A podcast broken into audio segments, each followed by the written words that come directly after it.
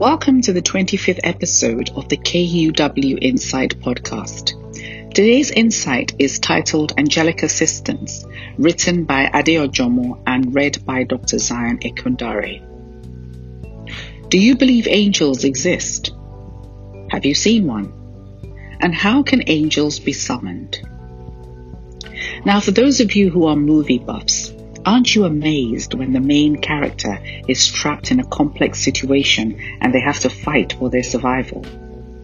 In such scenarios, you see them fighting against an army of individuals and you find yourself wondering whether they really have any chance of surviving. You're left pondering on the location of their reinforcements before and during the conflict. These reinforcements always seem to arrive after the fight is over, the battle is won by the main character who by this time is battered and needs urgent medical attention. In our fight against the kingdom of darkness, we sometimes wonder where God is, especially during times of intense warfare. The good news, though, is that angels are on standby, waiting for that command from the mighty warrior as we see in the battle between good and evil in Matthew chapter 4, verses 10 and 11. Jesus said to him, Away from me, Satan, for it is written, Worship the Lord your God and serve him only.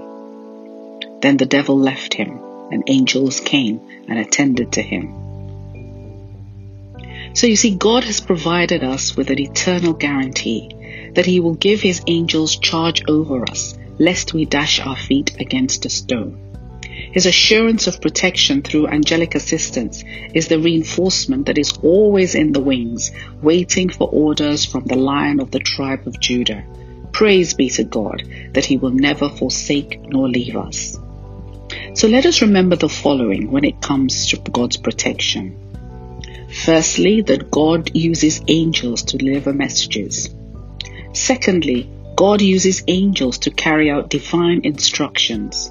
And finally, we need not fear because God has instructed his angels to protect us when required.